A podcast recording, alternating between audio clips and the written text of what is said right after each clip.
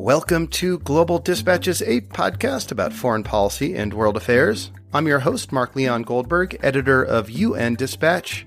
And in this show, we discuss topical global issues, have conversations with foreign affairs thought leaders and newsmakers, and give you the context you need to understand the world today.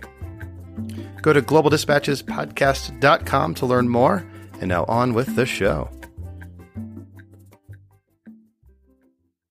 Today's episode was taped in front of a live virtual audience from around the world. The podcast has partnered with CGIAR, which is the world's largest global agricultural innovation network, around a series of live tapings on the topic of climate security. For today's episode, we are examining the link between food security, climate, and conflict. My guests include a leading food systems scientist, Dr. Sonia Vermeulen of CGIAR, and Dan Smith, the director of the Stockholm International Peace Research Institute, SIPRI. The episode was taped on June 4th, and in our conversation, we unpacked some of the key linkages between climate, climate change, food systems science, conflict, and peace building. This is clearly a very big topic, but not one you find often discussed in key policymaking circles.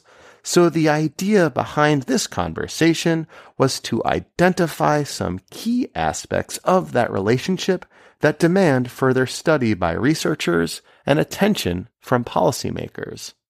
The episode kicks off with my brief introduction, followed by about 30 minutes of questions I pose, and then some audience Q&A. The Q&A portion was moderated by Diego Osorio, Senior Advisor, CGIAR Climate Security. So I'll be hosting a total of six of these live tapings in partnership with CGIAR over the next several months. The next live taping will be on June 18th. To register for that event, please follow the links in the show notes or go to globaldispatchespodcast.com and sign up for my mailing list. I would love to see you there. And if this episode is any indication, these conversations will prove to be very interesting opportunities for deeper dives into the complex issue of climate security. All right, so here is my conversation with Dr. Sonia Vermeulen, Director of Programs, CGIAR System Organization, and Dan Smith, Director of SIPRI, taped live in front of a virtual audience. Looking for a trustworthy podcast to bring you unfiltered viewpoints and experiences on global health? Tune into Global Health Matters, the podcast that connects silos and amplifies diverse voices to give you a holistic picture. Each month, Dr. Garry Aslanyan from the World Health Organization hosts discussions with guests spanning former ministers of health, award winning journalists and authors, and frontline public health workers. Join listeners from across 180 countries for an exciting season 4 launching in June. Global Health Matters is available on Apple Podcasts, Spotify, and YouTube. Welcome, everyone, and thank you, Diego. My name is Mark Leon Goldberg. I'm the editor of UN Dispatch and host of the Global Dispatches podcast. And today's conversation about the intersection of food systems science, climate, and conflict is a live taping of the Global Dispatches podcast.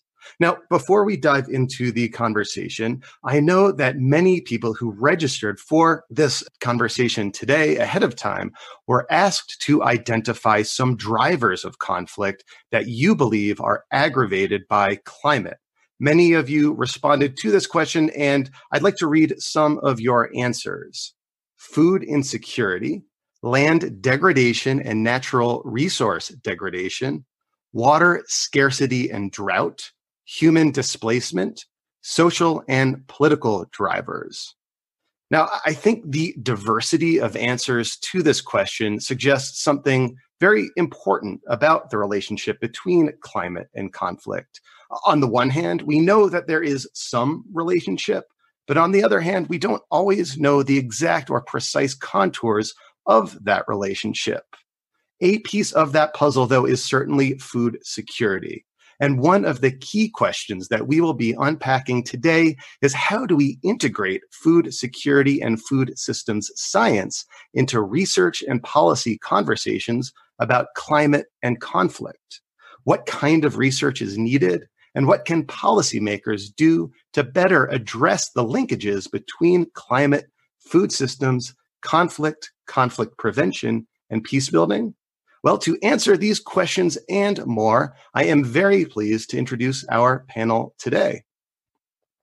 Joining us from Montpellier, France, is Dr. Sonia Vermeulen, Director of Programs, CGIAR System Organization. Welcome, Dr. Vermeulen. And joining us from Sweden is Dan Smith, Director of the Stockholm International Peace Research Institute. Welcome to Dan. Okay, so let us begin. Uh, again, thank you to Dan Smith. Thank you to Dr. Vermeulen. And Dr. Vermeulen, I'd like to start with a question for you. I'd like you to help sort of define the terms of this conversation a little bit. When we say food systems science, what do we mean? Thanks, thanks, Mark, and hello, everybody. Um, I hope you can hear me clearly. Mark, please do feel free to call me Sonia as, as we move through through the conversation today. Um, so, food system science. What do we mean by that? Perhaps a good analogy is the Indian parable um, of the six blind people encountering an elephant. Uh, one thinks it's a snake, another a wall, another a spear, for instance. That's how we have traditionally looked at food systems, with agriculturalists looking at one part and nutritionists looking at something else entirely, with marketing people or those interested in value chains, uh, the piece in between.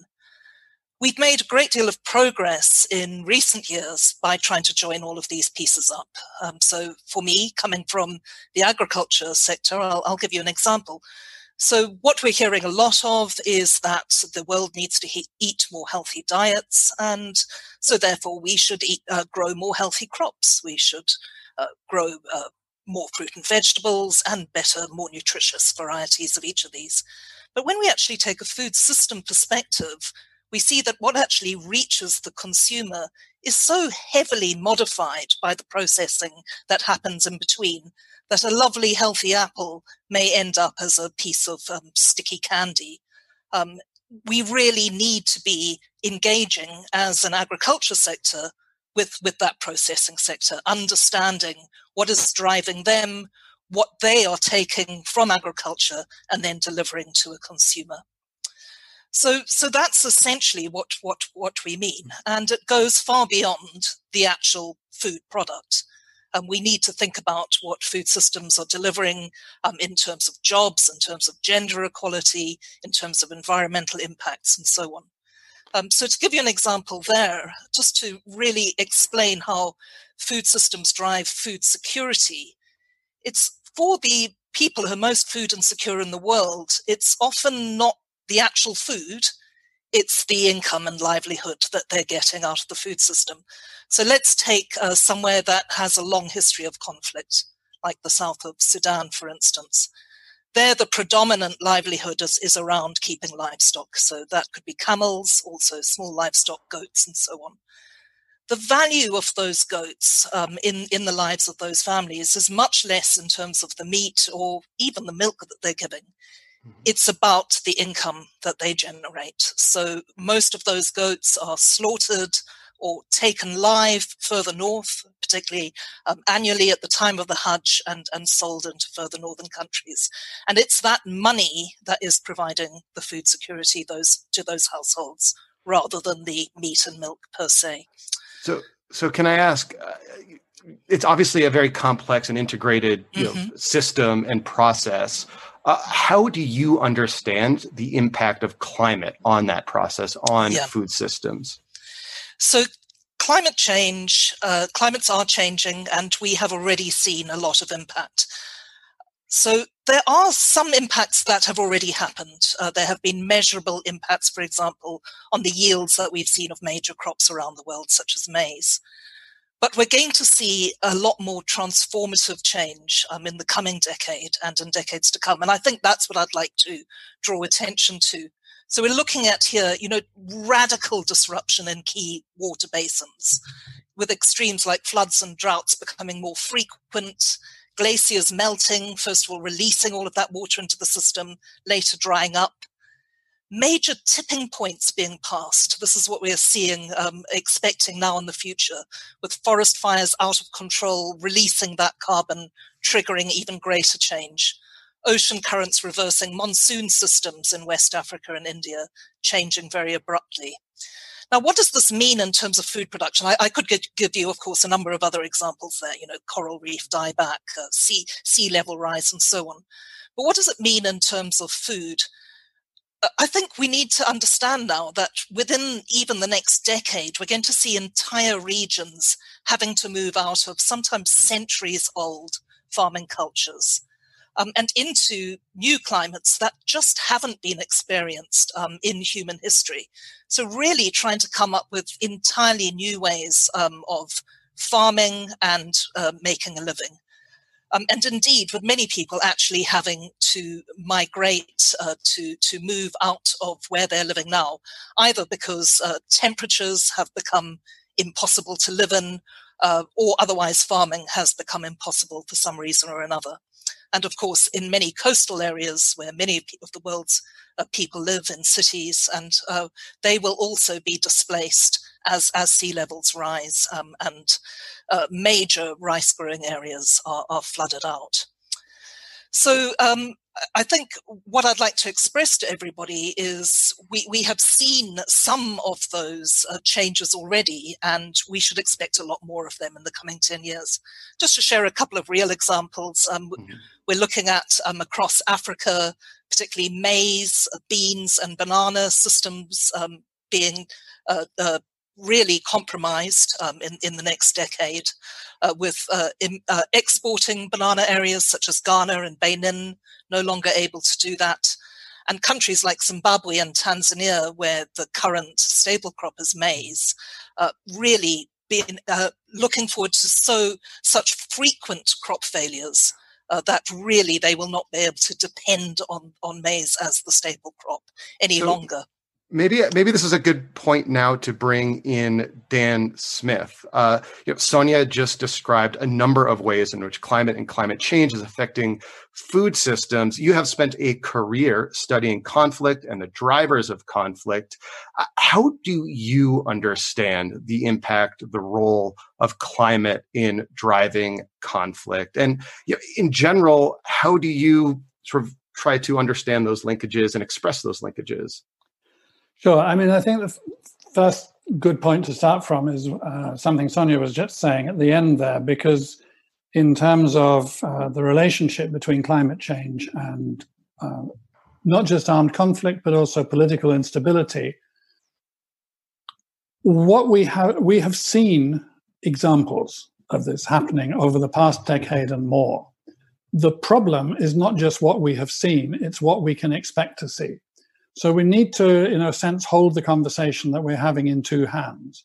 One is what we know, and the second thing is on the basis of what we know, what we can anticipate. So, what we know, and you asked, how do I understand climate change as a driver of conflict? Let me first put the emphasis onto a driver of conflict. That means it's about climate change interacting with other issues in the socio-economic political landscape one way to understand this is to say that this is not this is not an environmental issue. No environmental issue is just an environmental issue. All environmental issues are about society and governance and how we as humanity and communities and societies relate to nature. So how that relationship is arranged, how whether it's governed well or not, is going to decide whether when the climate changes and the impacts are felt, whether those are droughts or floods or sea level surge, how does the government, how does the local community respond? It may respond well, in which case you'll see effectively zero impact of climate change on uh, the risk of conflict. And if it is unable to manage a proper response to those impacts, then you're potentially going to see a really high risk of impact. The second thing to say is that every armed conflict and every situation of political stability is different. So you really have to get into the specifics. So, for example, in Syria, before the civil war in Syria, there was four years of prolonged drought. And there's been a lot of controversy amongst, especially critics of the Assad regime, about how much blame to attribute to the drought. Well, don't think about it in that kind of way. The drought led to several hundred thousand people, just short of a million, being displaced from the land and living in poor conditions in the margins of different towns, most of them. One of those towns was Dara, which became a center of the uprising against Assad in the early days. And many of those who were involved were people who had been displaced. They had a whole set of grievances, and the drought was not the whole story for any of them, but it was one of the factors which pushed the situation along. In Yemen, you look at Yemen and the civil war, which started essentially back uh, the beginning of this century, comes out of a background of disputes over land and water, which is essentially based on Yemen constantly using, persistently using more water than is naturally replaced. And those water shortages have built up to really critical situations in many different parts of the country and led to people fighting, led to the strengthening of militias, led to people being available as recruits for the insurgency. That is now a major war because of the instability that came out of, originally in part, a failure to govern a natural resource properly. So, Dan, you mentioned a number of places, Syria and Yemen, in which natural resources were not governed well. Uh, is there an example of a potentially conflict or fragile country that did manage their resources well and in so doing arguably prevented a conflict? When the UK first took the uh, issue of climate change as a security question to the United Nations Security Council in, I think it was 2007. One of the comments which was made was by the Ghanaian representative, who said that in northern Ghana he could identify that there had been um, climate change, lack of rainfall, poor growing conditions, poor conditions for herders, increased conflict between them. But Ghana is one of those countries which has stayed the right side of the fragility knife edge for a, a, number of years. And they actually managed to handle that situation pretty well by getting negotiations going between the different groups. Elsewhere in the Niger Basin, research which uh, I did with a previous organization I was with some nine or 10 years ago, persistently produced examples where, for example, it had been possible to negotiate a cattle corridor and a period of time when the herders were able to take their livestock through that land and the farmers agreed to that happening. It was all organized and there was somebody to mediate that and to see it through and to monitor that the agreement was complied with. And then, yeah, there was a potential problem but it had been handled well and it had been resolved. So it, it, can be done, and you don't need to be a wealthy state to, in order to be able to do it. What you need is to see the need to do it and to put people to work on. it. And uh, presumably, uh, you would also need to understand more precisely what some of these specific drivers of conflict are and what some of these specific linkages are. So, so Sonia, I'd like to bring you in and get your perspective as a scientist and, and maybe drill down a, a little bit.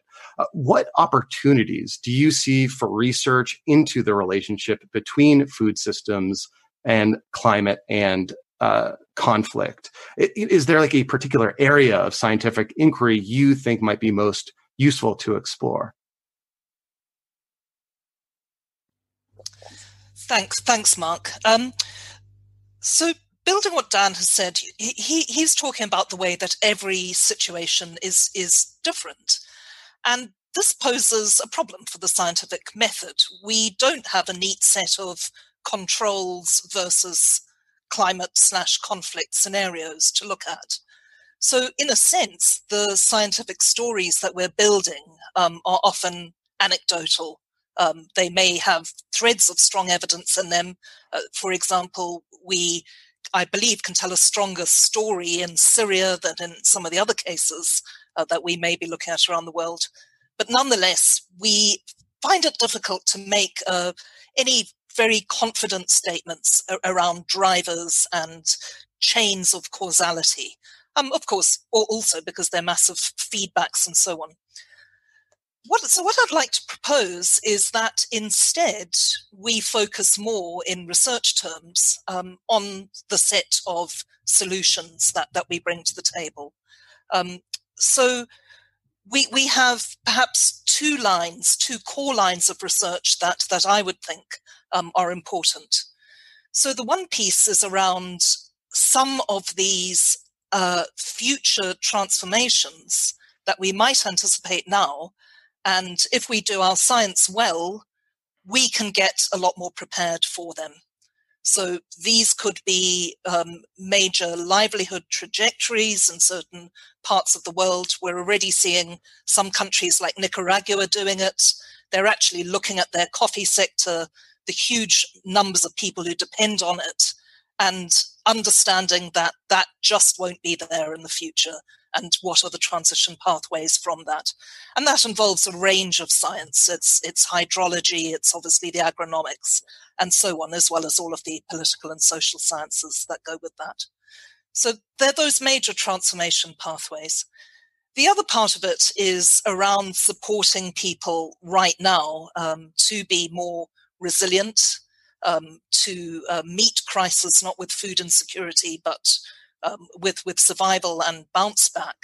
Um, and those are a lot of actions around what Dan was also alluding to: better government preparedness and building people's um, capacity to to manage risks.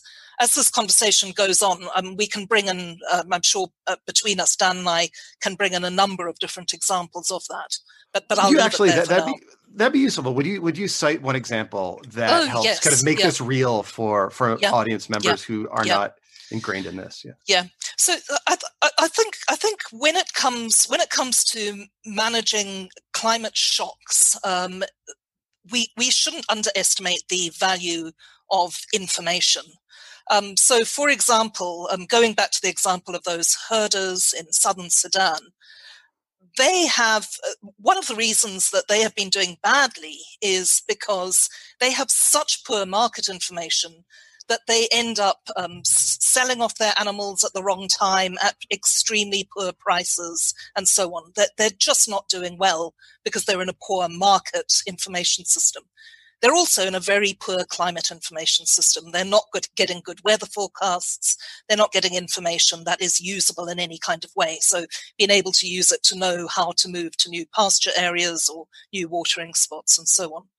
So I think I think we just uh, cannot underestimate how useful it can be for governments just and and uh, development agencies and and others just to provide more of that um, in an affordable and realistic kind of way. So, for example, across West Africa at the moment, uh, CGIAR and its um, uh, uh, climate change program, CCAFS, has been working with a r- wide range of partners there, the, the Met agencies, but all NGOs, just to get uh, near term climate forecasts out to farmers using uh, radio stations and local language. Uh, just making sure that farmers have at their fingertips not a set of instructions, but a set of information that they can use to determine things like planting dates or, or different kinds of agricultural choices that they make. So that builds um, a, a, kind of uh, resilience that doesn't necessarily um, cost a, a, great deal of money. But like, actually, can, can I can I bring that also to connect this to COVID nineteen? Because yeah, please, we've, we've please. COVID nineteen is connected to everything always. So, so the more, yeah, yeah, yeah, bring it, yeah. Uh, you know, but because when we've seen how uh, learning from government, how governments have dealt with Ebola, I'd, I would say that has also been a problem, often of information deficit um, amongst the population. So. Uh, around 2014, for instance, um, several several governments put in place um, uh, quarantine scenarios. So um, uh, uh, uh, Guinea and others, and and what happened was that uh, people reacted negatively. There was local conflict in some cases. Health workers were, were attacked and, and misunderstood. And in that situation, you know, really just being able to get the right information and, and using um, mobile phones not as uh, uh, an instrument of developing conflict, but one of managing conflict could have done a great deal um, to improve the situation and to actually allay some of the conflict and some of the um, actual food infrastructure and transportation issues that were seen there. So I've mm-hmm. I've actually been very pleased to see with COVID nineteen some of the um, actually quite imaginative and innovative um, communication methods that uh, mm-hmm. certain governments and and NGOs and others have been using. Nigeria comes to mind, using mm-hmm song uh, uh, as, as well as all kinds of other public information. Obviously, information is the only thing, but I just thought that would be an example I'd, I'd mm-hmm. start mm-hmm. with. Uh, so, Dan, I'd like to pose a similar question to to you. Uh, what specific area of research, from your perspective as someone who studies conflict, do you wish you had more information about in terms of the relationship between climate and food systems and conflict? What do you think is sort of most worthy of future and future study? I think there's plenty to know to find out about in terms of specific crop effects, shortages of this or that staple food in, in different areas around the world.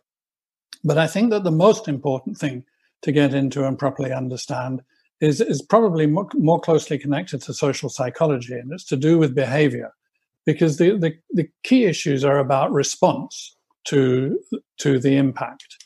And part of what is shaping that response is, of course, as we've been saying, is to do with with governance and how government works. Actually, there's quite a lot of knowledge about about that. What it seems to me that there is less, at least as as I have access to, and connected in this field is to the to the psychological dimensions of this and to the kinds of decisions that people are going to make. If I can give you an example a thing which we're very concerned about at the moment, um, Somalia.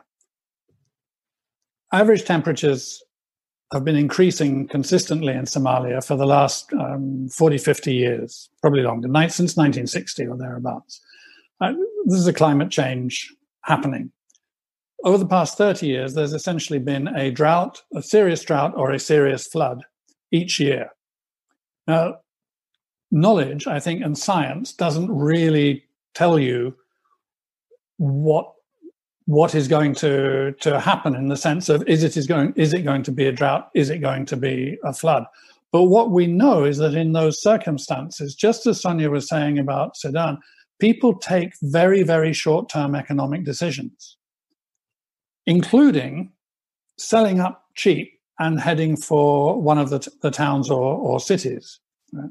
And in those circumstances, that provides the opportunity for Al Shabaab, the jihadi group, to come in and to be providing aid and resources and help and to be recruiting and so on. Now, if we could understand better how and why people are taking the decisions that they do, in response to the problems that they face, then maybe we would be able to help them be taking decisions which wouldn't lead to an increasing risk of escalating conflict. It's interesting that both you and, and Sonia cited essentially communications and understanding behavior of individuals. Yeah, I uh, think, uh, there's, a, I think there's a reason for that. As soon as you start talking about uh, resilience, if you go from one sector to another, if you talk about you know resilience as far as food security is concerned, but then you add resilience as far as conflict is concerned, and you think about resilience if there is a conflict in your near neighborhood, or resilience because there's some kind of an economic shock or some uh, ter- terms of international trade turn against you, or an investment flight, whatever it is. Once you start to generalize across the different sectors, I think you come down to two factors which are at the core of resilience as a general quality. One is knowledge, and the other is cooperation. Right? People, communities, societies, governments, international organizations, it doesn't matter what level you pitch it at, they need to know, we need to know how to absorb new information, disseminate it, stay calm in the face of it, act upon it, and then, importantly, act together upon it. So knowledge and cooperation are two key elements all the time. The technicalities of building resilience are different in each of the sectors, but there's this common quality which comes across it. So I wasn't at all surprised to hear Sonia talking about information and to hear myself copying her. Uh, so I'd like to remind people to submit their questions uh, via the Whova app using the Q and A function. Uh, get your questions. I have a few more questions for Sonia and Dan. And my next set of questions is around how do you take the insights that you have gleaned from your research and move policy? How do you take these conversations into the policy realms and into policy conversations? So, Sonia, for you, what opportunities do you see for perhaps cross disciplinary collaboration that brings in the views of other scientists, as you have said, but also brings in policymakers who work on peace building and resilience and conflict issues? What, what avenues do you see for that? So, Mark, I, think this is one area where there's enormous demand from policymakers. We are not needing to reach out to them, they are reaching out to the scientific community. So, our challenge is more about understanding clearly the questions that they're asking and providing information back to them in, in forms that they can use. And obviously, when you're talking about climate change and food systems, there's a lot of uncertainty that uh, in there. Um, a lot is dependent on how they themselves respond in any situation, as, as Dan has eloquently explained. Um, and so, therefore, a lot of that job in um, translating between the research side and the policy side is, is around the uh, appropriate expression of probabilities, uncertainties, laying out scenarios, if you like.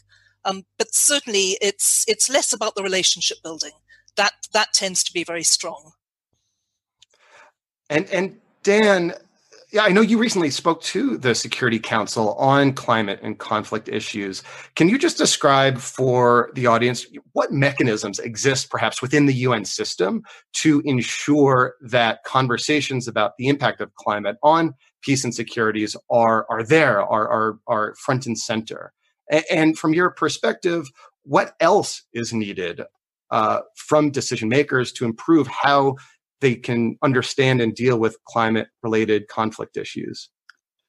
Yeah i think the conversation about this is very is quite it's not just starting but it has a long way to go before we could say it's really well established among the un agencies. So in some agencies it's quite strongly established and obviously unep the un environmental program is doing a lot. There's also a lot in world food program um, UNHCR is including these kinds of issues into its assessment of risk all, all the time.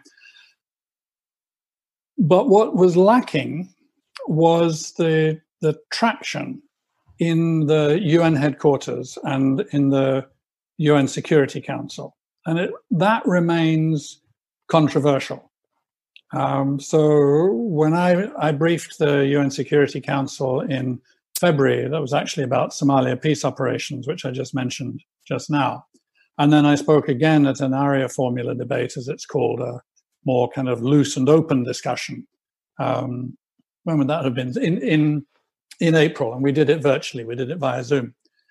And both times, there's the majority of member states of the Security Council are saying, yes, good, we see this as important, we want to think further how to address it. But there are two or three who are saying, this really doesn't belong on the Security Council or it's not actually a real issue. And those states, um, they have enough influence that that conversation goes slowly.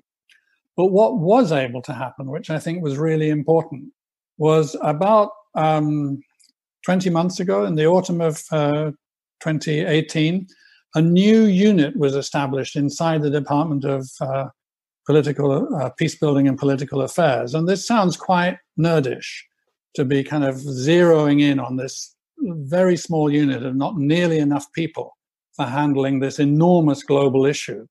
But this is the first time that in the UN headquarters, there has been an institutional home for handling questions about the relationship between climate change and insecurity and about the risks that can result from that. So uh, there is the beginnings of this happening. Now, you ask what more is needed, and the answer is basically more. more conversation, more. more people working in the climate security mechanism. The Human Development Report, both next year and the year after, will be addressing these, these kinds of issues that we're talking about now. And this just needs to keep on pushing forward because we really need to embed this quite deeply. I mean, seen from my point of view, right?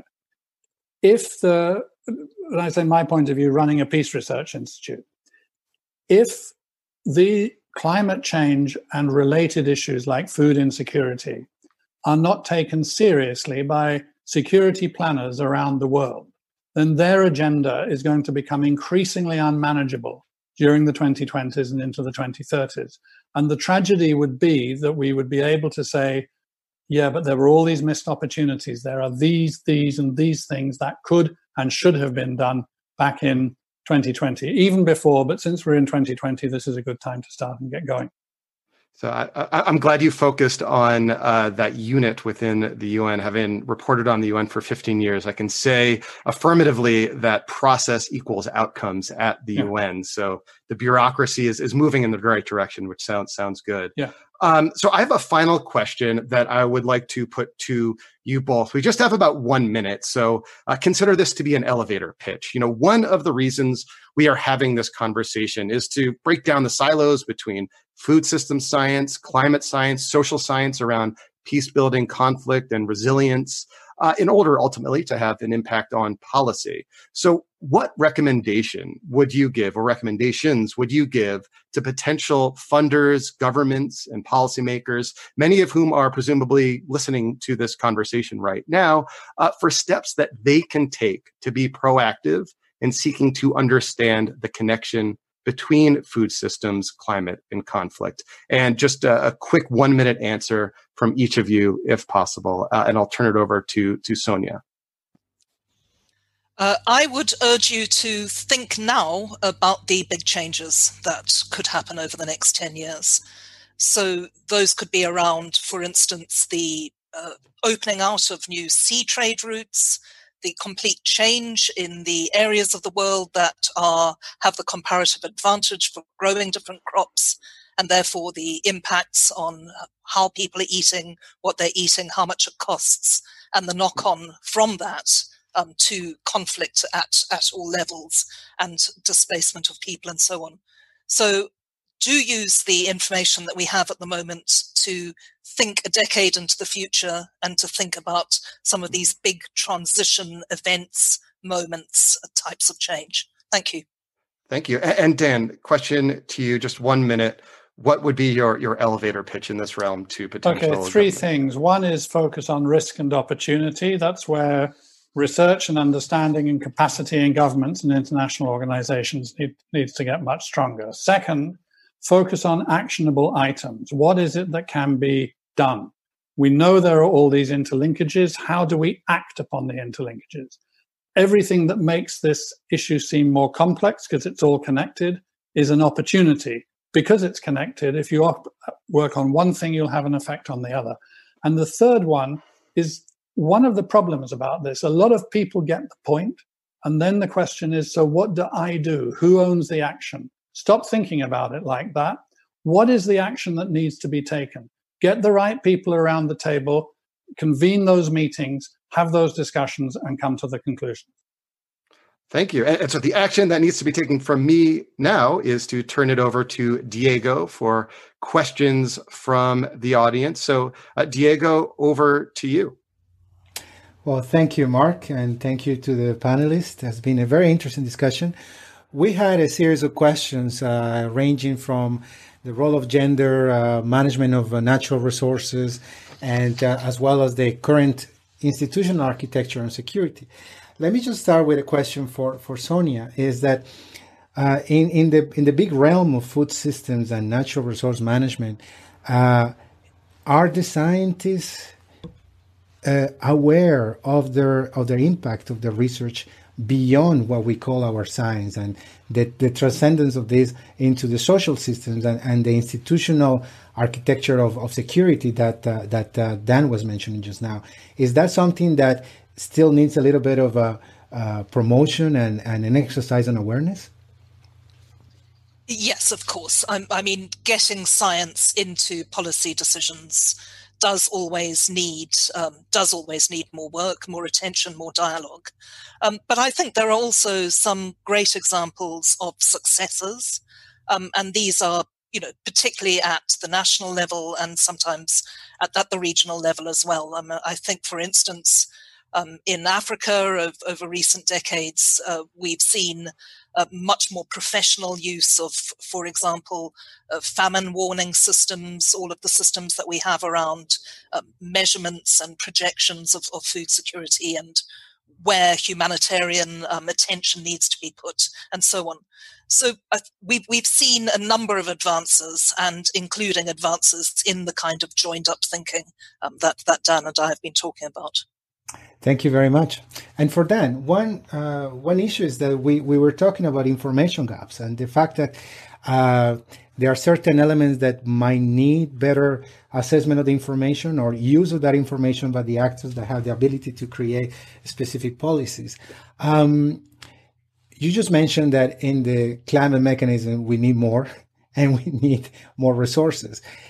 Could you chart for us a set of key uh, key benchmarks that can be achieved with the support of donors and international community to expand this uh, the area of, of, action of the climate smart mechanism and the security architecture in a general general sense. By that I'm referring, uh, could we just add scientists into the climate smart mechanism? Could we just figure out a way of ensuring that there are more fluid channels of communication? What are these three things that we can get started so that people that will be, for instance, in the Security Council next year can have an agenda of work? Mm-hmm. Well, I guess that people in the climate security mechanism may well be watching this, and if they disagree with me, they can send me emails afterwards about it. But I would say if you took, take that mechanism as a starting point in order to be a little bit specific in trying to address that question, right? One thing is their channel to the Security Council, the briefing material that goes to the Security Council so that when it's thinking about renewal of a peace operations mandate or a crisis here or a, re- a refugee crisis there, they know that they can rely on receiving an assessment which includes uh, climate and the environmental background into the story. One of the things which I said to the Security Council in February, which seemed to get a little bit of a kind of reverberation, was that um, if you, it's not to say that nature is the whole story, but if you leave nature out of the story, then your narrative is incomplete. So that's the that's the thing that they and we more generally need to learn. So one thing would be to be sure that the climate security mechanisms connection to the Security Council runs efficiently and that they've got the capacity to be de- dealing with that. The second thing is to understand the climate security mechanism as an enabler for the rest of the UN system. You have the um, conflict advisors, uh, peace and development advisors in uh, in UNDP you have UNEP, you have analysts and so on, all, all through the different agencies, the Rome agencies, the Geneva agencies, and so on. So, how can the CSM connect with them? It shouldn't be trying to do all of that work, or it'll get to be this humongous bureaucratic outfit. And then the scale of the bureaucracy will kill the energy and the creativity. But if it's it gets to be a bit bigger and becomes the enabler and the facilitator of that work through uh, through the UN architecture, then I think we'll we'll be making some real progress because actions in the different country offices and the regional bureaus and so on will all be based on much more and deeper knowledge. Thank you very much. And I would just add to that that, uh, you know, science partners like us at CGIAR, we stand ready to be their key interlocutors on these kind of engagements, you know. It's an important element to, to, to keep that in mind. The message goes through. Uh, for, for Sonia, one, one question is on the, uh, on, on the elements related to the the way we conceive climate change. I guess uh, you, you mentioned something about causalities, and and yes, it has been a debate. What is the cause of what? And if we cannot prove it, therefore we don't say, well, we're not ready to put it on the table. Therefore, uh, we might say it's not happening. That's not that's not the case. But somebody said that you should spend most of the time defining the question. Once the question is well defined, the answer comes easily. And I guess in in the issue that we're trying to address here is perhaps is there space to new ways of conceiving how this whole food system handles and interacts with the issue of uh, of, uh, of conflict. I'm, I'm referring for the idea of of looking at food systems from a complexity perspective, for a systemic perspective, and the question would be in food in food science and food systems in the management of natural resource resources do we have now all the places all the instruments and the tools to engage in that way do we have the handle of the data do we have the, the understanding of, of mechanisms within uh, natural resources so that we can explore how to define the problem in a different way perhaps from the perspective of complexity or another one similar to that This is this is an interesting and large, uh, potentially philosophical question, but perhaps we can also consider it in a in a more practical realm. So I think one one of the interesting things that has happened over the past five years has been um, attempts to to move from climate modeling exercises to very integrated uh, modeling that uh, combines looking at energy scenarios, biodiversity, land use, food, and, and climate collectively.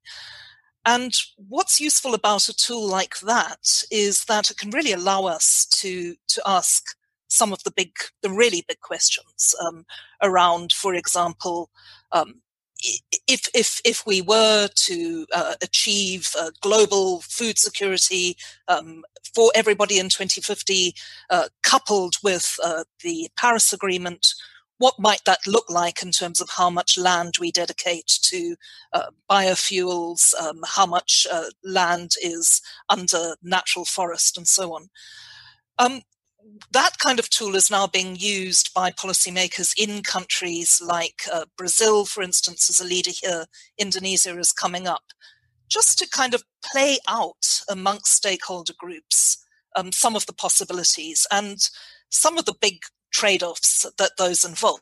Um, obviously, in Brazil, uh, questions like that involve massive threats to, for example, the the cattle um, beef and dairy industries. And uh, these kinds of scientific tools do open out that space um, for a, a, much clearer debate um, with everything on the table. Don't know if that helps, but um, helps answer the question. But just to give you a taste of the kind of scientific tool um, that that was now being deployed at the policy level.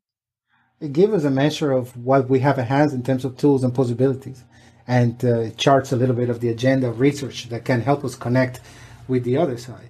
Because uh, that for, for, for Dan, it's certainly, uh, we were talking about the CSM, the climate, the climate uh, change mechanism, but uh, the, perhaps we can also refer to the fact that there might be a need for institutional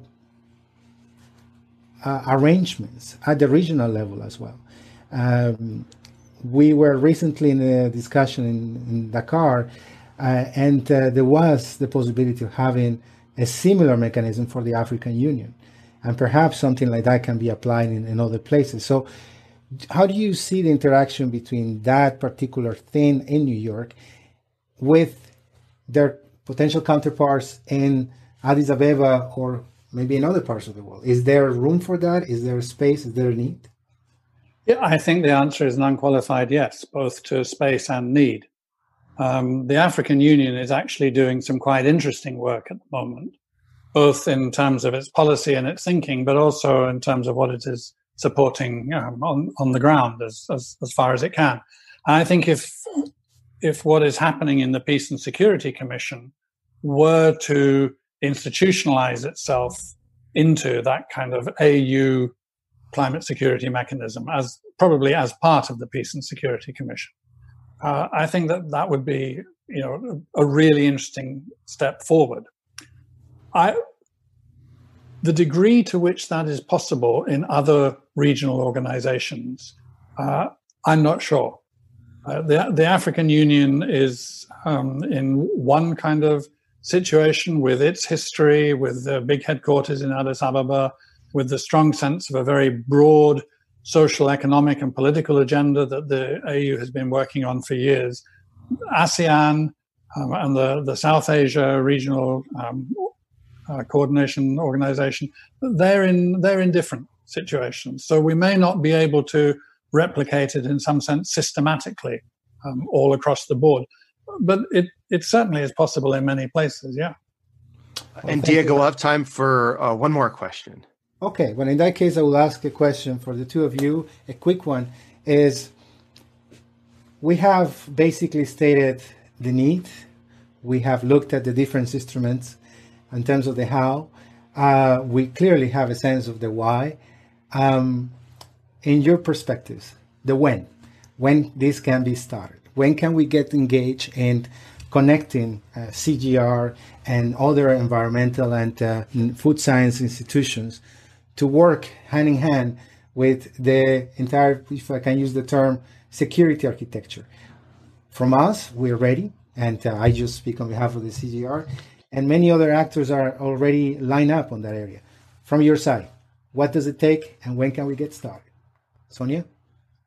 Well, Diego, like you, I'm a staff member at CGIAR, so I, I, defer to your judgment on that. But I, I, think to add to what you've just said, um, I, I, do think that this year and the global health crisis we're in now has, like um, many crises before it, provided a, a window that's opened for that kind of attention.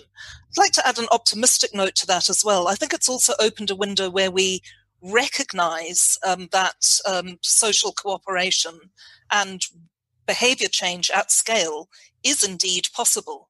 Um, so let's let's capture that window and use it well. Thank you. Thank you, Dan. Yeah, I, I think actually my answer to Diego might be, you know, in many ways it's already started. That precisely because, as you say, there are many actors who are in who are in position and who are, who are ready. That means they've been having the conversation. We've been doing the reading. We've been talking to each other. We've been connecting. This institution has moved along. SIPRI four years ago had almost nobody working on climate change and insecurity questions. Now it's the biggest team within the institute. But That is in in my small area, right? One example of the way in which we have started moving along. Angela Merkel at the Munich Security Conference, I think it was last year, not this year, spoke about, started her speech by saying, We live in the Anthropocene epoch. And all our security and foreign policy thinking has to be within that context. So there's all kinds of signs that this is beginning. So the answer to the when is now.